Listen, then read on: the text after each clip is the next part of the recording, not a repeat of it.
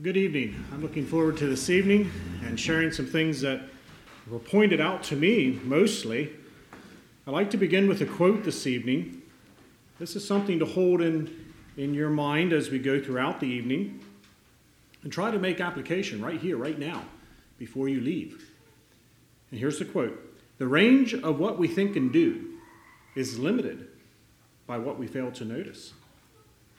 And because we fail to notice, that we fail to notice.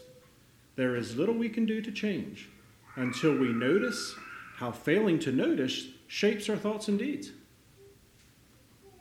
That's more than a big circle. There's a lot of truth in that.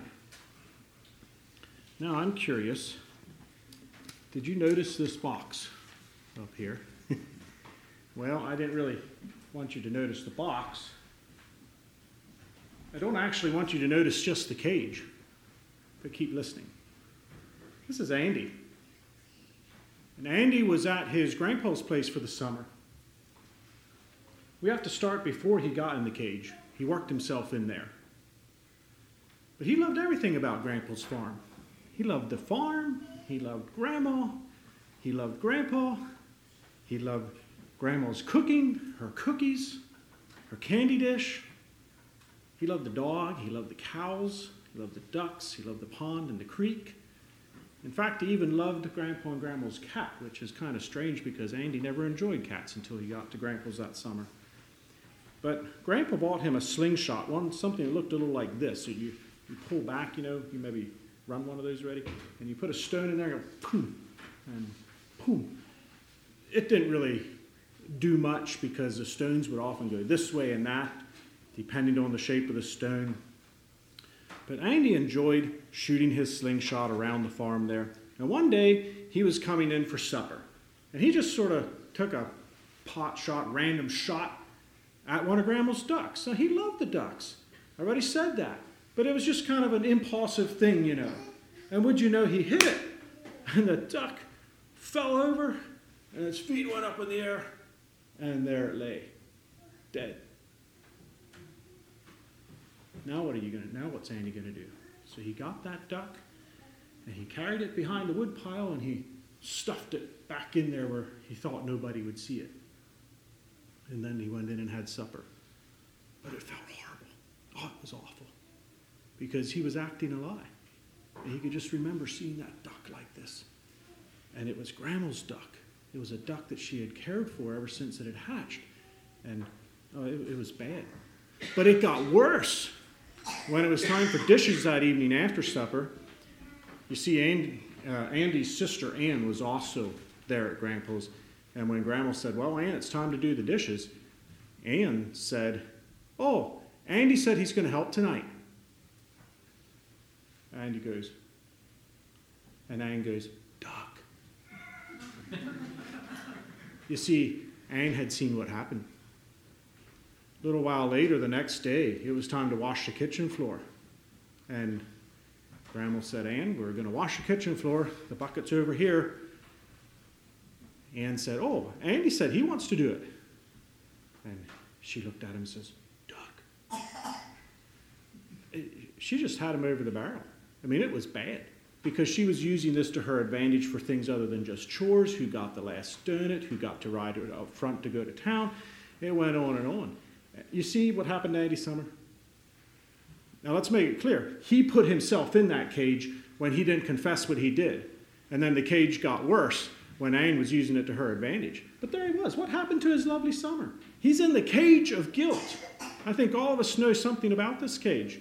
It doesn't feel good. Things that are lovely turn unlovely, and you just can hardly enjoy life anymore.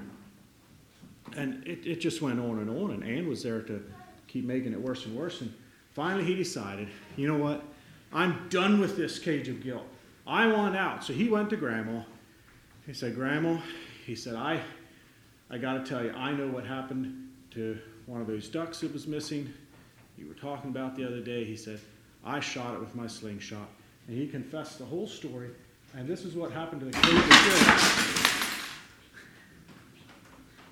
guilt. He's free.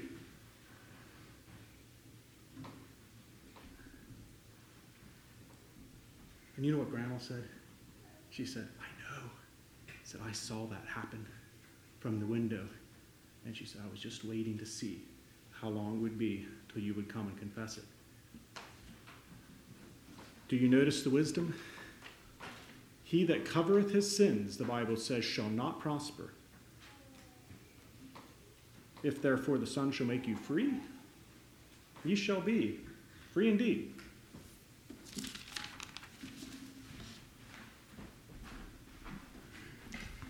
As I mentioned this afternoon, one of the Proverbs says that the wellspring of wisdom is as a flowing brook. And as we reach elections, we need to be alert to see what we can take away from them. Sometimes we simply gain insight, and sometimes it helps us get, helps us get perspective and see how other people see us. Did you ever wonder how other people see you? This is a short selection from a book entitled Young Fu of the Upper Yangtze by Pearl Buck, written in 1932. Uh, the main character is Young Fu, and he's an apprentice working in a, with a journeyman a brass maker in a brass maker's shop. And they're Chinese, and everybody's Chinese, but one day something strange happened. A white man walked in. So I begin reading. Young Fu turned to the journeyman beside him. Is, is that a man? Tsen laughed. Truly, you are from the country. Have you never seen a foreigner before? Not so close. And if it is a man, even you will agree that he wears the jacket and loose trousers of a woman. All of their men dress in this fashion, he, they, his friend said, and the women clothe their bodies in men's skirts. Everything they do is the opposite of accepted custom. The women all have feet as large as coolies, and they go about, even the young ones, in open chairs that expose their faces to the gaze of the world. The shoes they wear have thin pegs under the heels to make them taller, I suppose, though heaven knows they are ungainly enough by nature. And their hair flies loosely about their faces, and they laugh and talk as freely as a man. But they are as, other, as all other barbarians. They have no polite rules of conduct, and we of the Middle Kingdom can feel pity. The boy listened attentively, but his eyes never left the figure in the store. The foreigner moved restlessly about the room, pointing out objects with a long stick and refusing to sit down and drink tea, which is what any Chinese gentleman would have done in the same circumstances. I like not his face, young Fu told the journeyman. The skin is white, uh, with bristles, and resembles a poorly plucked fowl, and his nose is twice the size of what it should be. Tsen went on with his work. I felt the same about the first one I saw. When he opened his mouth to smile, he was so ugly I thought it would kill me. But I'm used to them now, and while I see no good in them, I do not believe with the women that they cause bad fortune. Indeed, they are too stupid for any sensible man to fear. With money, they are fools, paying coolies for every service twice what they ought to receive. But they are rich, and silver means nothing to them. They have meat every meal, it is said, and the choicest vegetables and fruit. Even the poorest among them lives like a mandarin. And then this man made a purchase. And that evening, young Fu went home uh, to his mother. His uh, father was, had passed away. That's why he was uh, a, a, uh, apprentice. That night, young Fu told his mother, Today, a foreign man bought a tray in our store.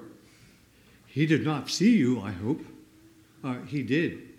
Tang told me to carry brasses into his presence. Also, he spoke to me. At his mother's exclamation of fright, he reassured her, Do not fear, he was, he was ugly but harmless. When did you acquire so much wisdom? Already you copy these city people. You're like a man who sits at the bottom of the well and boasts about his knowledge of the world. No one now is wise save those within the walls of the brass shop. But in the country, we still know a few things, and one is that foreign barbarians should be avoided. So, there you get perspective. You can just think what you want to think, but this is, in fact, the way some people thought of foreigners, and those foreigners happen to be people like us. My wife and I and Christopher Slayball were just in Congo a few weeks ago, and we um, they were taking us to visit a few people, and we walked into one house, and the people greeted us, and uh, two the in the family were little children. One was probably a year old, and the other a year and a half. A mother was holding one, father was holding another. As they came and greeted us, the children were terror struck. There was no other word for it. They buried their faces in their mother's uh, and father's shoulders and, and, and shrieked in terror at seeing a foreigner. And so, as we think of foreigners, we are foreigners to somebody. And if you're ever going to approach a foreigner, just remember how difficult it may be for him to, to see you and how he might be seeing you. This is a story from Africa titled The Long Handled Hoe. I must hoe the field, said Mother. You must come with me, Kasala. I need you to watch the baby. I am getting too big to go to the field with girls and women, thought Kasala. But he said to Mother, I am bigger than I was last summer, so soon I can go hunting with the men. I will not need to watch the baby when you hoe with the girls and women. Then who will watch him for me? said Mother. We have no girls in our family to do that. I cannot work fast with the baby on my back. So Mother and Kasala went outside the village to the field.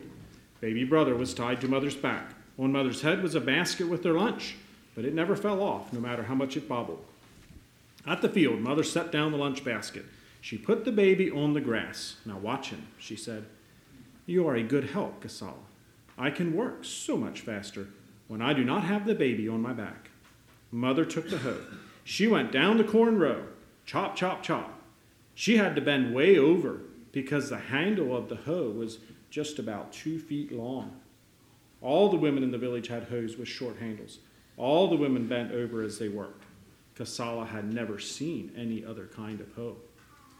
As Kasala watched his mother, he thought of something. His friend Jara had said, One time the hunters went far over three mountains. They went to a village, and there they saw women who worked in the fields, but they had hoes with long handles. The women stood straight when they hoed. A teacher from afar over the sea had showed them the strange new kind of hoe. Kasala thought, How fine it would be if mother had a long handled hoe. Then she could stand straight when she hoed. Then her back would not hurt at night. And then all at once he thought, maybe I could make her a long handled hoe. I will ask father to help. I will surprise her. That night he told father about the long handled hoe. I want to make one for mother, he said. Father said, My mother used a short handled hoe. My grandmother used a short handled hoe. No one in our tribe ever used a long handled hoe. New ways are not always good, but a long handled hoe might be good. I will see what we can do. Kasala slipped into the mud hut and got the short handled hoe. Mother was outside making supper over the fire. Father and Kasala went to a place where Mother could not see them. Father took out the short handle. He made a new long one. He fit the new long handle into the hoe. Kasala tried out the hoe that evening. It worked fine. He hid the hoe where Mother would not see it before morning. Would she like the new way of hoeing? In the morning, Mother said, I must hoe the field again. Come with me, Kasala. I need you to watch the baby. Kasala quickly ran and got the new long handled hoe. Let's go, he said with a smile. He watched Mother's face. Mother's eyes got big. She looked and looked at that hoe. What do you have? What have you done to my hoe? Father and I have made it much better, Kasala said. It is a new kind. You will not need to bend over with this one. Come, I will show you how it works. Kasala could hardly wait to get to the field. He would show Mother how to use that new hoe. He would chop weeds without bending over. Boys and men do not work in the fields, but just this once, he would hoe to show Mother the new way. At the fields, he started down the road with the new hoe. Chop, chop, chop. The weeds fell thick and fast. Chop, chop. Other women and girls were coming to the field now, and what did they see? A boy hoeing. He was not leaning over at all. What did he have? Such a long handled hoe. Where did it come from? What new way was this? This is a fine new way, laughed Kasala. Mother, you just sit and watch the baby. I shall hoe one row. A boy can use this new kind of hoe. Kasala got to the end of his row before any of the women. See, the new kind of hoe is better, he said. Mother could hardly wait to try out the long handled hoe. Kasala gave it to her. Then he sat in the shade and watched. Chop, chop, chop. She did not bend over. She stood straight and tall as she chopped. Her back will not hurt tonight, thought Kasala with a smile. New ways can be good. Did you notice what brought about this story? It was that Kasala was looking out for his mom, right? It's when I was his age, I don't know how old he was, but I didn't really enjoy working so much with my mother, especially when I was about the age that I could start working with the men and the older young men. But it's good and wise when children obey their mother. And look how he was thinking out for his mother, and that brought about the invention of the long handled hoe. Did you notice that?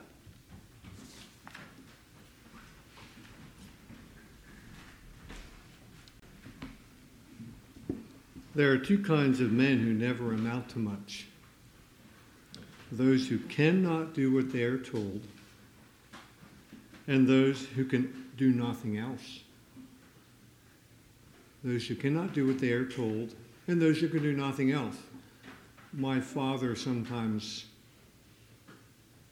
pointed one of those one of those two pieces out to me when I was about 12 or 13. It was in this form. He said, Must I tell you every move to make? And a person should get to a point that he can notice a few things that need to be done and do them. One form that wisdom takes is maxims, sayings that stay with you for life. As I was preparing for this evening, why I was reminded of a book that my cousin gave me when I was 20 years old, Wellsprings of Wisdom. And I pulled it out off the shelf and browsed through it. And I was reminded as I read through this, I remembered having read most of these stories, and I realized that the truth of them was embedded in my in my thinking in a subconscious way that influenced me to this day, even though I might not remember all the stories. So I'll give you two short selections here.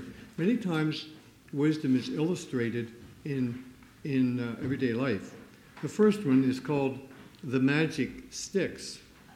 When an Oriental prince awoke one morning and discovered some of his costly possessions were missing, he summoned his wise men and asked them to find the thief. Most of the wise men did no more than suggest the obvious procedures. But the wisest of the wise men said, I'll find the thief with my magic sticks. When one of these sticks is placed near a thief overnight, the stick grows two inches. Put your servants in separate cells, and I'll put a magic stick in each cell. In the morning, the thief will be revealed. The prince agreed. The next morning, the sticks were gathered and measured, and one stick was found to be two inches shorter than the others. What kind of nonsense is this? demanded the prince. You said one of the sticks would grow longer. Uh, true, your majesty, that's what I said. Nevertheless, it has worked as I expected. There is the thief. And he pointed to the man who had handed in the shorter stick.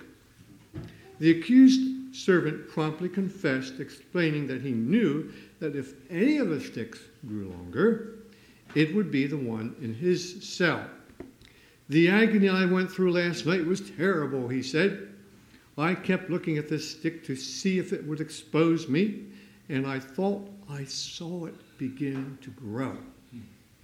I became so utterly convinced in my guilt that it was increasing in length that I finally cut off two inches so it would be the same size as the others.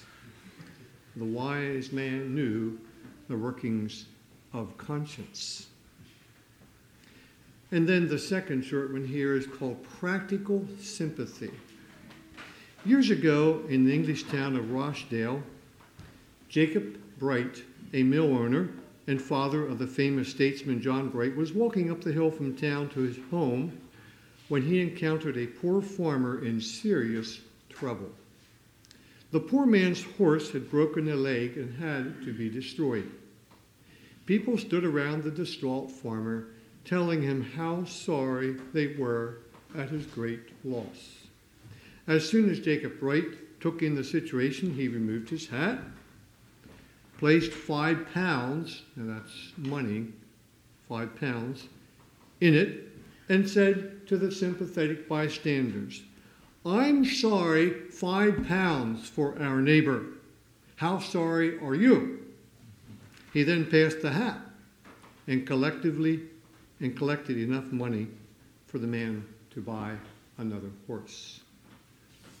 I don't know that I remembered where I read that, but I've often thought of how, when there's, when there's a need somewhere, how sorry am I? Uh, and are you $5 sorry, $10 sorry, $50 sorry? How sorry are you for that person in need?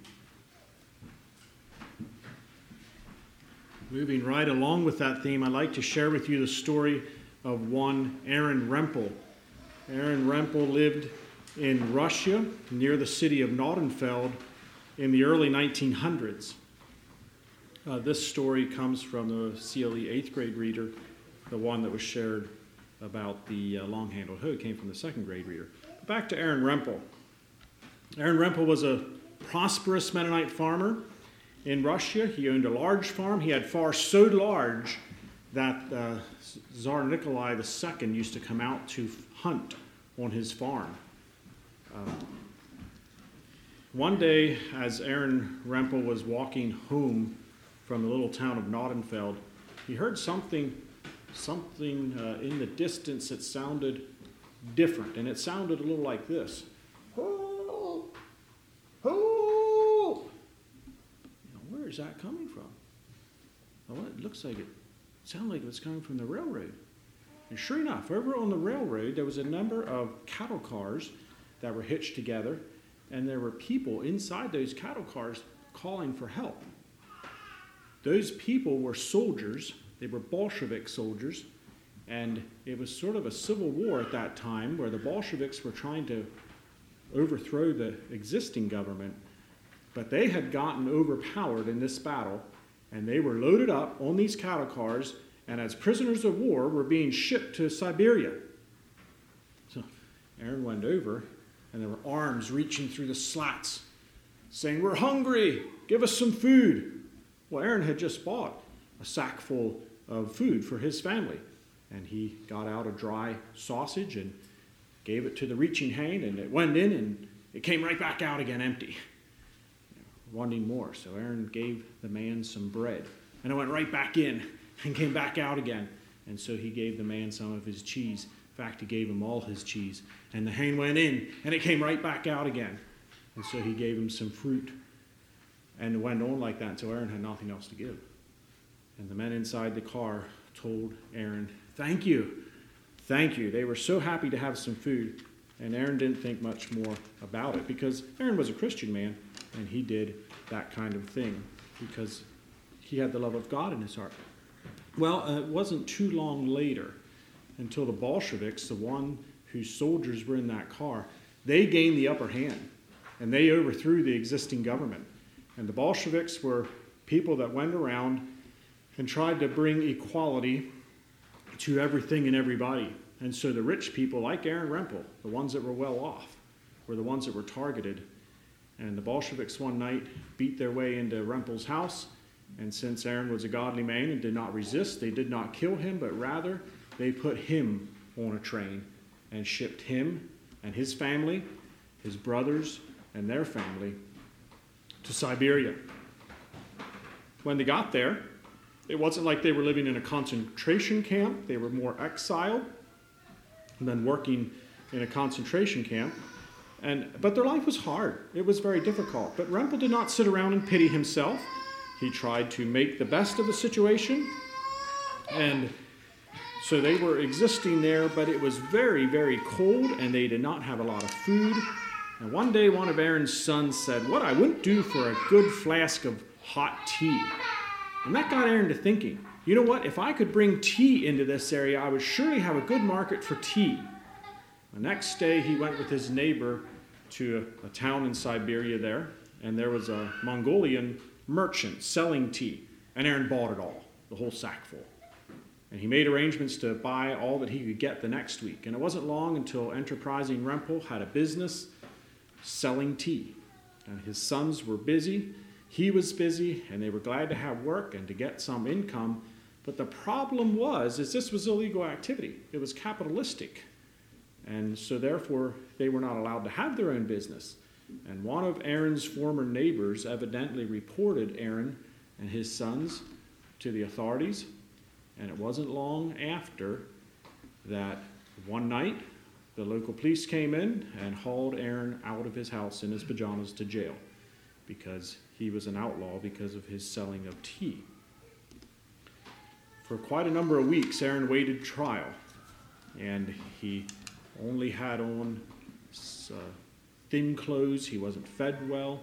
But again, he tried to trust the Lord for his future, and finally, the trial came, and he was found to be guilty and Aaron was to be sentenced in three weeks. But because Aaron was a cooperative prisoner, they allowed him to go home and live with his family until that sentencing.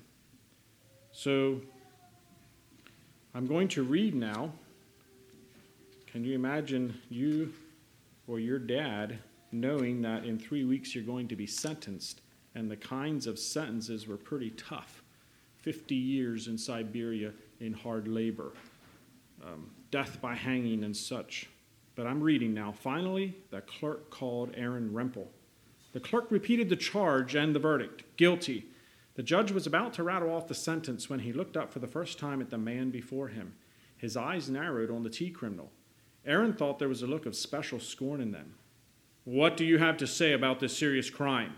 The judge asked. I thought it was right to provide for my own household, Aaron said, and I can only do as God leads. The judge stared at Aaron. Where have we met? he demanded.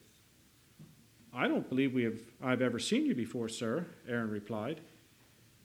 But I have seen you, the magistrate insisted. For a moment he thought, and then, Were, were you ever in Nordenfeld? Well, yes, said Aaron. I was born there and spent my whole life in Nordenfeld before I was exiled here. Do you remember one night speaking with a prisoner in a cattle car? Well, yes, Aaron said. How does the judge know about that? I gave the man there a little food because he said he was hungry. I was that man, said the judge. I was so hungry. You did not have to do anything for me, but yet you gave me all of your food to eat. Aaron waited, hearing only the sound of the wind sweeping past the windows. At last the judge spoke. What would you like me to do for you, comrade Rempel? I can give you immigration papers. Where would you like to go? America? Yes, to America, Aaron said, adding quickly, And sir, would you provide papers for my family as well? For my brothers and their families? Yes, the judge said, Whatever you wish. I will do whatever I can for the man who fed me when I was hungry. Where's the wisdom? I think it's pretty evident. Cast thy bread upon the waters, for thou shalt find it again after many days. No act of kindness, no matter how small, is ever wasted.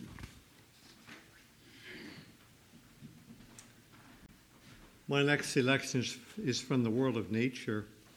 There was a famous entomologist, insect student of insects and nature named Jean Henri Fabre. This was written in 1917. He wrote a book called Insect Adventures. And he writes here about this, the hairy sand wasp. Now, this wasp prepares a cell, it lays an egg in the cell, and then it looks for food to, to put in that cell, and then it's going to close the entrance to the cell. And then when the egg hatches out, it's supposed to have food to eat. And the particular food that it likes to feed it is a caterpillar. And of course, this caterpillar can't be dead because if it's dead, it would putrefy and wouldn't be available. So somehow it has to paralyze that caterpillar so the caterpillar can patiently wait in there until the egg hatches out and then eats it alive. So this is a bit gory, but uh, This is called the attack. And what he's done, he's watching a, a sand wasp prepare the caterpillar to be put into the cell. The sand wasp seizes the caterpillar by the back of the neck with the curved pincers of her jaws. The gray worm struggles violently, rolling and unrolling its body. The wasp is quite unconcerned. She stands aside and thus avoids the shocks. Her sting strikes the caterpillar at the joint between the first ring and the head. In the middle of the underside, at a spot where the skin is more delicate. This is the most important blow, the one which will master the gray worm and make it more easy to handle. The sand wasp now leaves her prey. She flattens herself on the ground with wild movements, rolling on her side, twitching and dangling her limbs, fluttering her wings as though in danger of death. I'm afraid that the huntress has received a nasty wound in the contest. I am overcome with emotion at watching the plucky wasp finish so piteously. But suddenly the wasp recovers, smooths her wings, curls her antenna, and returns briskly to the attack. What I had taken for the convulsions of approaching death was actually the wild enthusiasm of victory. The wasp was congratulating herself on the way she had floored the enemy. Now the wasp grips the caterpillar by the skin of the back, a little lower than before, and pricks the second ring, still on the underside. I then see her gradually going back along the gray worm, each time seizing the back a little lower down, clasping it with the jaws, those wide pincers, and each time driving the sting into the next ring. In this way or wound the first of the three rings with the true legs, the next two rings which are legless, and the four rings with the pro legs which are not real legs but simply little protuberances. In all, nine stings. After the first prick of the needle, the gray worm offers but a feeble resistance. Lastly, the sand wasp, opening the forceps of her jaws to their full width, seizes a caterpillar's head and crunches it, squeezing it with a series of leisurely movements without creating a wound. She pauses after each squeezing as if to learn the effect produced. She stops, uh, waits, and begins again. This handling of the brain cannot be carried too far or the insect would die. And strange to say, the wasp does not wish to kill the caterpillar. The surgeon has finished. The poor patient, the worm, lies on the ground on its side, half doubled up. It is motionless, lifeless, unable to resist when the wasp drags it to the burrow, unable to harm the grub that is to feed upon it. This is the purpose of the wasp's proceedings. She's procuring food for her babies, which are as yet non existent. She will drag the caterpillar to her burrow, lay an egg upon it. When the grub comes out of the egg, it will have the caterpillar to feed upon. But suppose this caterpillar were active. One movement of his body would crush the egg against the wall of the cell. No, the caterpillar must be motionless. But it must not be dead, for if it were, it would speedily decay and be unfit for eating for the fastidious little grub. The wasp, therefore, drives her poison sting into the nerve centers of every segment whose movement could hurt the grub baby. She does better than that. The victim's head is still unhurt, the jaws are at work. They might easily, as the caterpillar is dragged to the burrow, grip some bit of straw on the ground and stop progress. The caterpillar, therefore, must be rendered torpid, and the wasp does this by munching his head.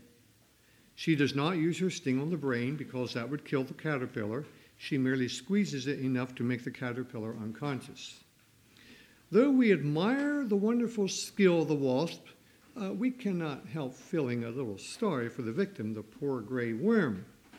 If we were farmers, however, we should not waste any pity on the worm. These caterpillars are a dreadful scourge to agricultural crops as well as to garden produce. Curled in their burrows by day, they climb to the surface at night and gnaw the base or the collar of plants. Everything suits them ornamental plants, edible plants alike, flower beds, market gardens, plants in the fields. When a seedling withers without apparent cause, draw it to you gently, and the dying plant will come up, but maimed, cut from its root. The gray worm has passed that way in the night. Its greedy jaws have cut the plant. It is as bad as the white worm, the grub of the cockchafer. When it swarms in a beet country, the damage amounts to millions. This is a terrible enemy against which the sand wasp comes to our aid. Let us not feel too sorry for it. As you read that, you recognize the drama that's going on around us in the world all the time. You know, we live in a broken world.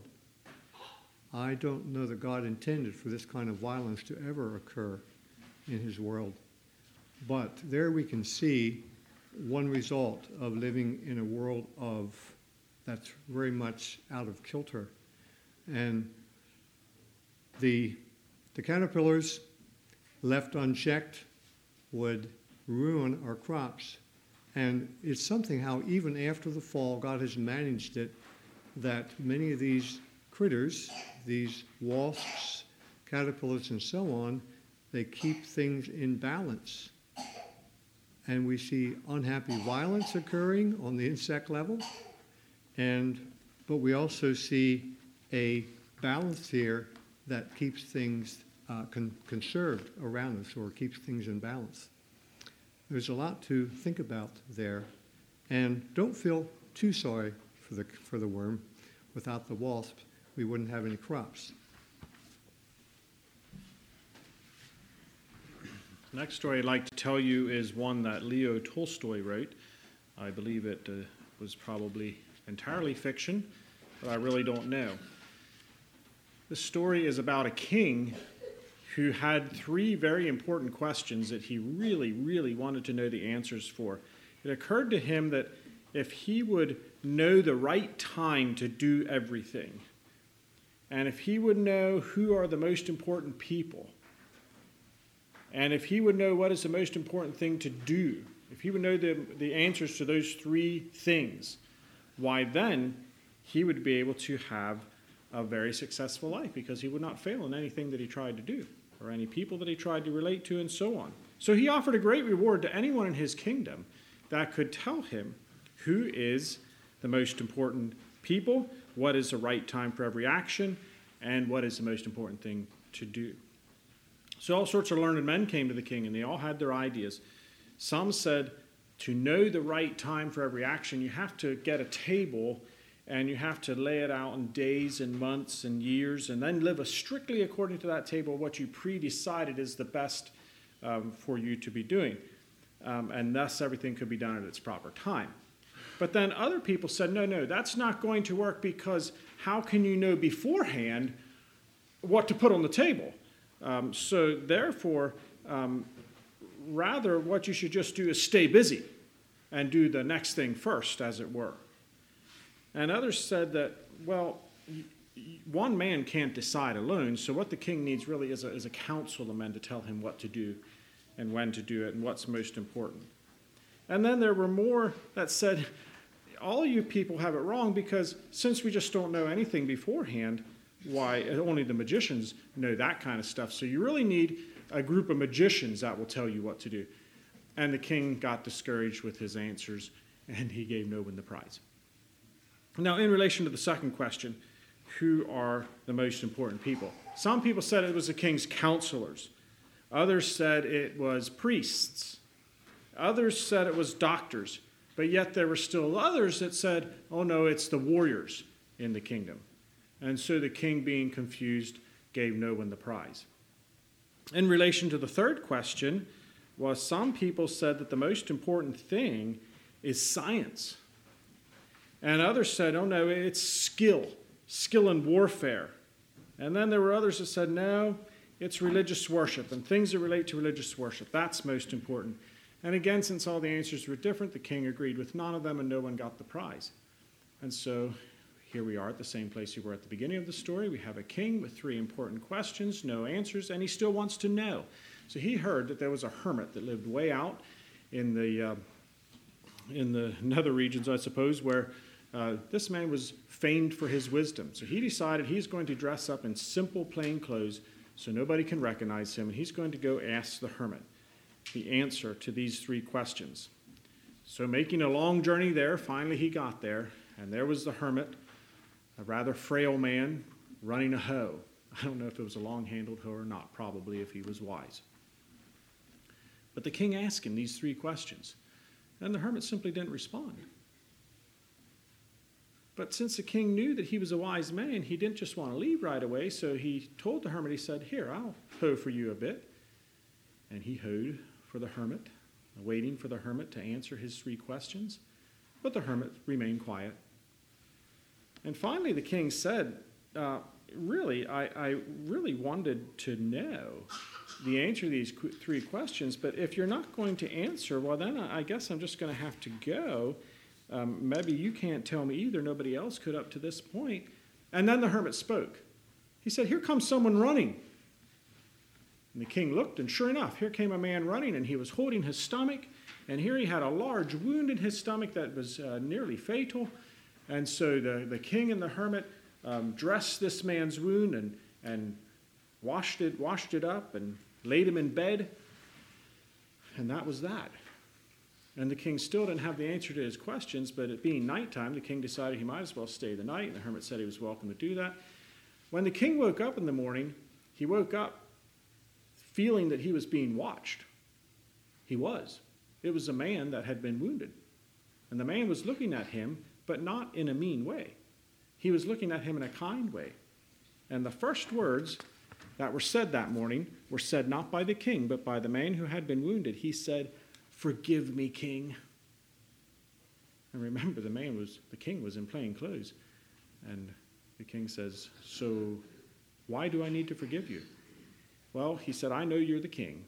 And he said, You passed a judgment against my brother and had him executed for crime, and I was going to settle my grievance with you and kill you. But one of your bodyguards last night uh, saw me before I was able to catch up with you, and they're the ones that gave me this mortal wound and you treated me so kindly, forgive me. And the king was a rather wise man and said, Well, I'm very happy to forgive you. He was quite pleased to be able to make peace so easily with his enemy. And there wasn't much more to do. But the king still didn't have the answers to his questions. So he went out, and the hermit was out hoeing in his little garden patch again. And he approached the hermit for the last time and said, I pray you answer my questions. And the hermit says, What? They've already been answered. The king said, How so? How, how is it? What do you mean? And I'm going to read the finish, just as I did the last time. Do you not see? replied the hermit. If you had not pitied my weakness yesterday, and had not dug these beds for me, but had gone your way instead, that man would have attacked you, and you would have repented of not staying with me. So the most important time was when you were digging the beds. And I was the most important man. And to do me good was your most important business. Afterwards, when that man ran to us, the most important time was when you were attending to him. For if you had not bound up his wounds, he would have died without having made peace with you. So he was the most important man. And what you did for him was your most important business. Remember then there is only one time that is important it is now. It is the most important time because it is the only time when we have any power. The most necessary person is the one with whom you are. For no man knows whether he will have any dealings with anyone else. And the most important thing to do is to do that person good because for that purpose alone was man sent into this life.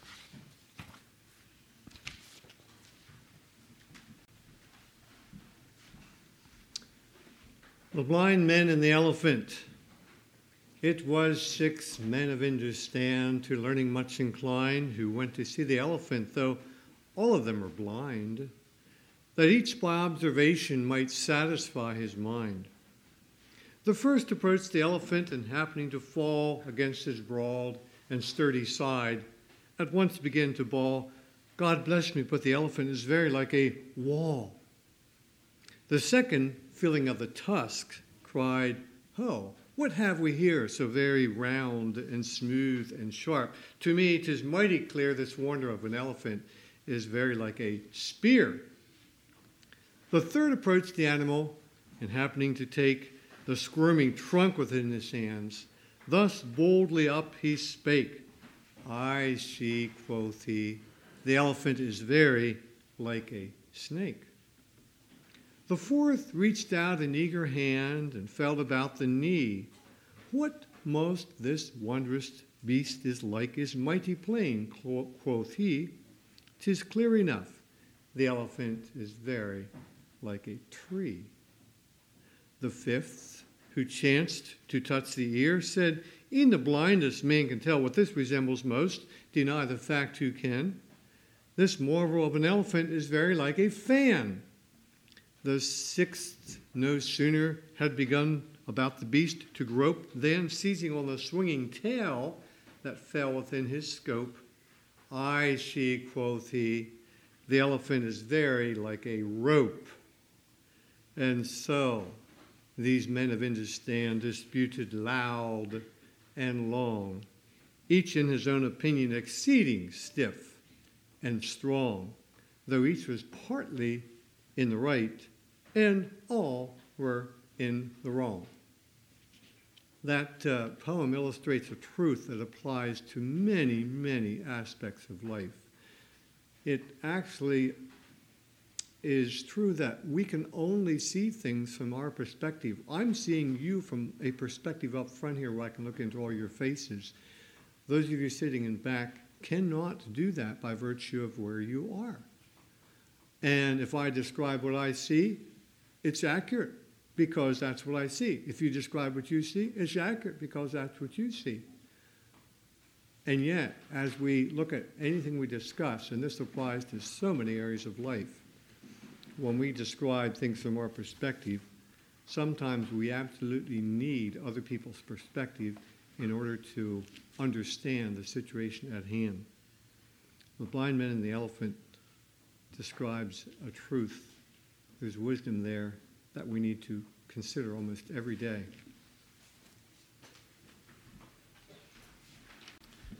At the end of this uh, story, I'd like to ask you what do you observe? What do you see? What do you notice? What is the wisdom or the takeaway? Last summer, um, I went back to Virginia for approximately a week, and I was there at CLE. And the host, the place where I stayed, was Roger Berry. I didn't know him before, but I mentioned to him the first evening that my grandmother taught school in the Shenandoah Valley here somewhere, although I didn't know where. I just was making small talk. Well, Roger got a hold of that. And I was downstairs studying that evening, and he hollered down the stairs. He said, Jonathan, he said, how about a visit with one of your grandmother's former students? Well, sure. It sounds interesting. My grandmother was born in 1908 and died in 1988. She lived the last 12 years of her life, the first 12 of mine, with us in our home. Well, the next evening we went to visit Anna Rohr. Anna was 84 years old last summer. We got there, and on her kitchen counter, she had spread out quite a bit of school memorabilia she had report cards there filled out from the 1930s. 1942 was the youngest one, or the most recent one, and my grandmother's signature on there was seen. Miss Garber, it was signed because she was a Garber. This was before she was married. Also, she had some uh, various articles that were printed over the years about the school there in Rushville, Virginia. But the thing that I noticed and caught my attention most was a little motto about the size of the palm of my hand, if you can imagine an index card, a little wooden motto. Looked homemade, probably was homemade. About a quarter inch thick, three by five, little hook in the top, looked like she had gotten a calendar page and cut it out. My grandmother had probably and put it on that board and put some sort of sealer over it. And I was looking at this and I turned it over and it said on the back of that little motto, it said something I could hardly read, but I could make out something about to Anna B or something. Anna's maiden name was Beery. And uh, Anna helped me read it. She said, What it says right here, since it was so faded, she says it says, To Anna B, February 14, 1939, from Miss Garber. You have a happy, cheerful voice and always do your lessons well. Oh, well, that's interesting. That artifact uh, is nearly 80 years old, over 75, and she still had it. But that wasn't the only wooden motto there. There was another one there almost like it. I picked up that one, and on the back of that one it said, To Fred Rohr, which was Anna's deceased husband. February 14, 1939, same date, same year. You are willing to let the other one have the best, and you know how to work. I asked Anna, I said, So did she give everybody these mottos? She said, Yes, she did. I said, One day she gave everybody these mottos. And she said, It, it really has meant a lot to me. She Said, When I married Fred, said, I realized he still had his motto too. And so she said, I went out to the store and I got one of these little folding plastic brackets that have these little hooks here that you can set and uh, on a shelf. And she still had these little plastic brackets. She said, I, I put them up for display on our dresser. And she said it had never been packed away before that. And she said it has never been packed away since. Said it was always where I could see it. And I thought, interesting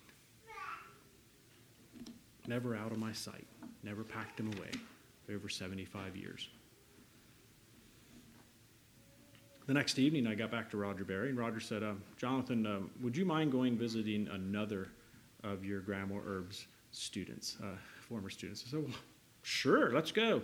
So this time we went to 94 year old Joseph Beery, which was a uh, brother to Anna.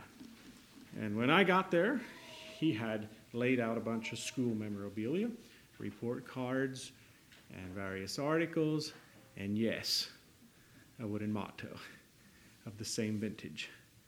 And before I picked it up, I asked him, I said, Joe, I said, do you know what this says? I didn't even look to see if it said anything on the back side. I said, Joe, do you know what this says on the back of this motto?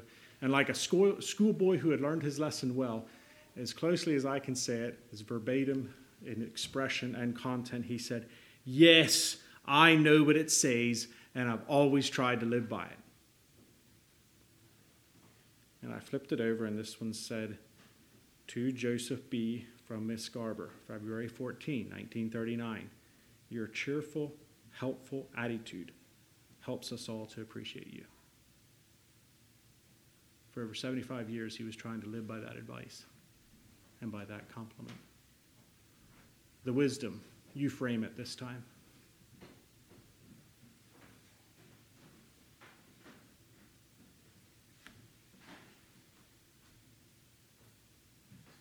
My next one is from the world of mathematics. God gives some people great understanding. Sometimes, sometimes a seemingly impossible question has a relatively simple answer, but not everybody can think of it. This is uh, Euclid's proof that prime numbers go on without any end. Now, a prime number is a number, uh, half the numbers are even. And of those that are odd, some can be divided by other numbers. But then there's some numbers, like the number 5, that can only be divided by 1 and by itself, 5. And mathematicians have gone on and on, and they found that some really large numbers, and so we have numbers like 11 and then numbers like 17, and some really large numbers can only be divided by 1 and themselves, nothing else. And so the question is, is there any end out there? Well, you assume you can always find a larger one. So Euclid set himself to prove to everyone's satisfaction that actually there is no largest prime number. His proof goes like this Assume that prime numbers do end. Let the letter P stand for the largest prime number. And so we're going to say this is the last one, it's P. And then we're going to take every other prime number that exists, take every single one of them, including p then, which is the largest one, and we're going to multiply them together and get a really large number. Now, this number that we got, what can we say about it? Well, we're going to take that number and we're going to add 1 to it. And now we know that none of the prime numbers will divide into it evenly because it's, there's always going to be a remainder of 1.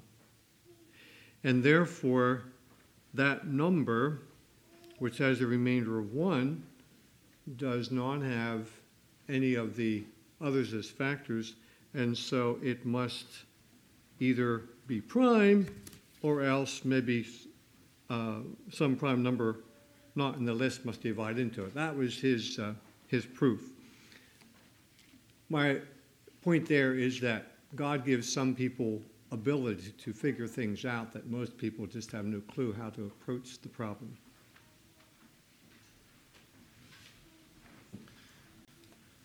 Right, the last thing that I will share this evening is a poem written by George Brunk Sr. George Brunk Sr. was a Mennonite pastor, an influential Mennonite pastor. It was written about the times in which he lived. This was almost 100 years ago, from we don't know exactly when this poem was written, but it was very likely about 100 years ago. But it was a, he wrote a poem about American culture, and he also then switched from writing about American culture to how American culture is affecting our, uh, our churches and our congregations. And I want you to notice as I read this poem how far we've come in a hundred years. Looseness. This is an age of looseness and crime, from the heathen debased to the rich of the time. A tendency strong in church and the state is to go where you please and leave open the gate. It may be that old Dobbin, quite stiff in his knees, will stand in the park, though not tied to the trees. And Spitfire, the colt that will never be tame, has broken six halters and made himself lame. But will this be excuse to throw halters away, to let each horse decide where to go or to stay? Then why do men fight against law and good rules for the guidance of wise and restraining of fools. For horses or men, there is only one hope.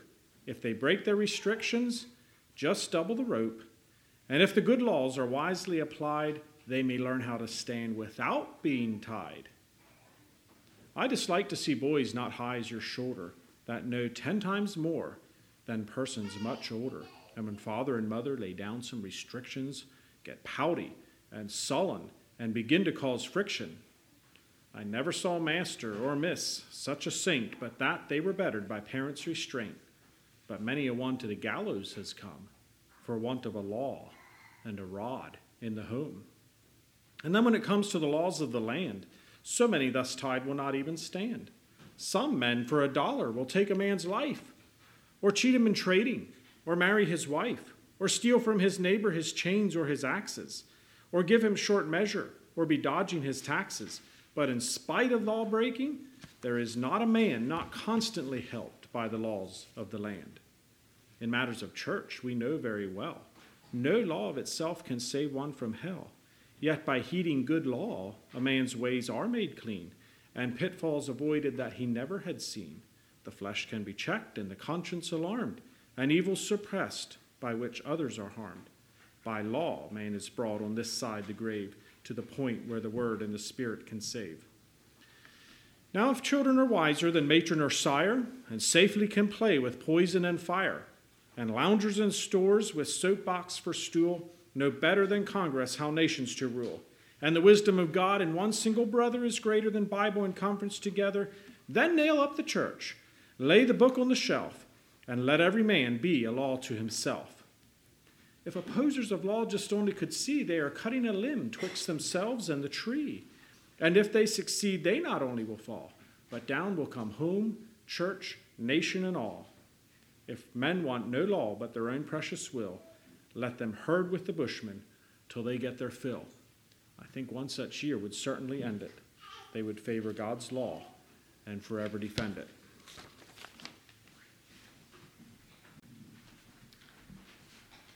My last piece is from an essay written by G. Campbell Morgan some excerpts from an essay he wrote called The Hidden Years at, of, at Nazareth about Jesus as a young man. Breaking into the middle here, it says, It is not given to every man or woman to serve God in public places. The great majority must live their lives outside any prominent sphere and as part of a very small circle of relatives and acquaintances. Men will not hear even the names of the great mass of the people who are living their life throughout the world today. I want to know what there is in the life of Jesus that helps such persons. We are accustomed to think of him as one in a public ministry, as the man of the marketplace and the crowd, the teacher who spoke as never man spake, the healer whose, whose touch brought life and blessing to hundreds, the man who rebuked sin in high places and spoke words of sweet pity and kindness to the child and the young disciple. But the greater part of his life was not lived in those places where we have grown most familiar with him, but in quiet seclusion where the great crowd of men and women will always live in this world. Yet, how little we know concerning that period. How meager is the biblical information that we have.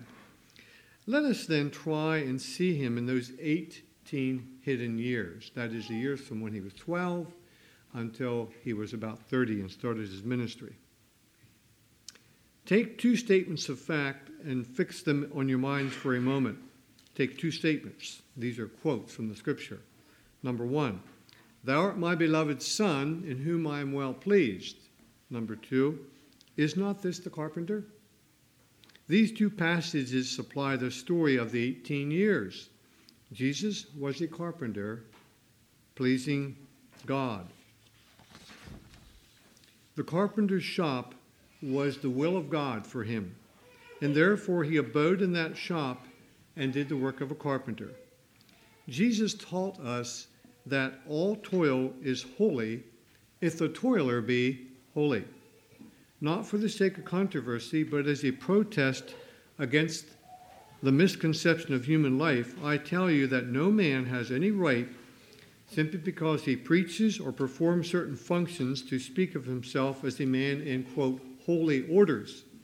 The man who goes out to work tomorrow morning with his bag on his back and his tools in it, if he be a holy man, has claims to that distinction. And if that man go down into the carpenter's shop and saw a piece of timber, the saw is a vessel of the sanctuary, if the man is a priest who uses it. All service is sacred service.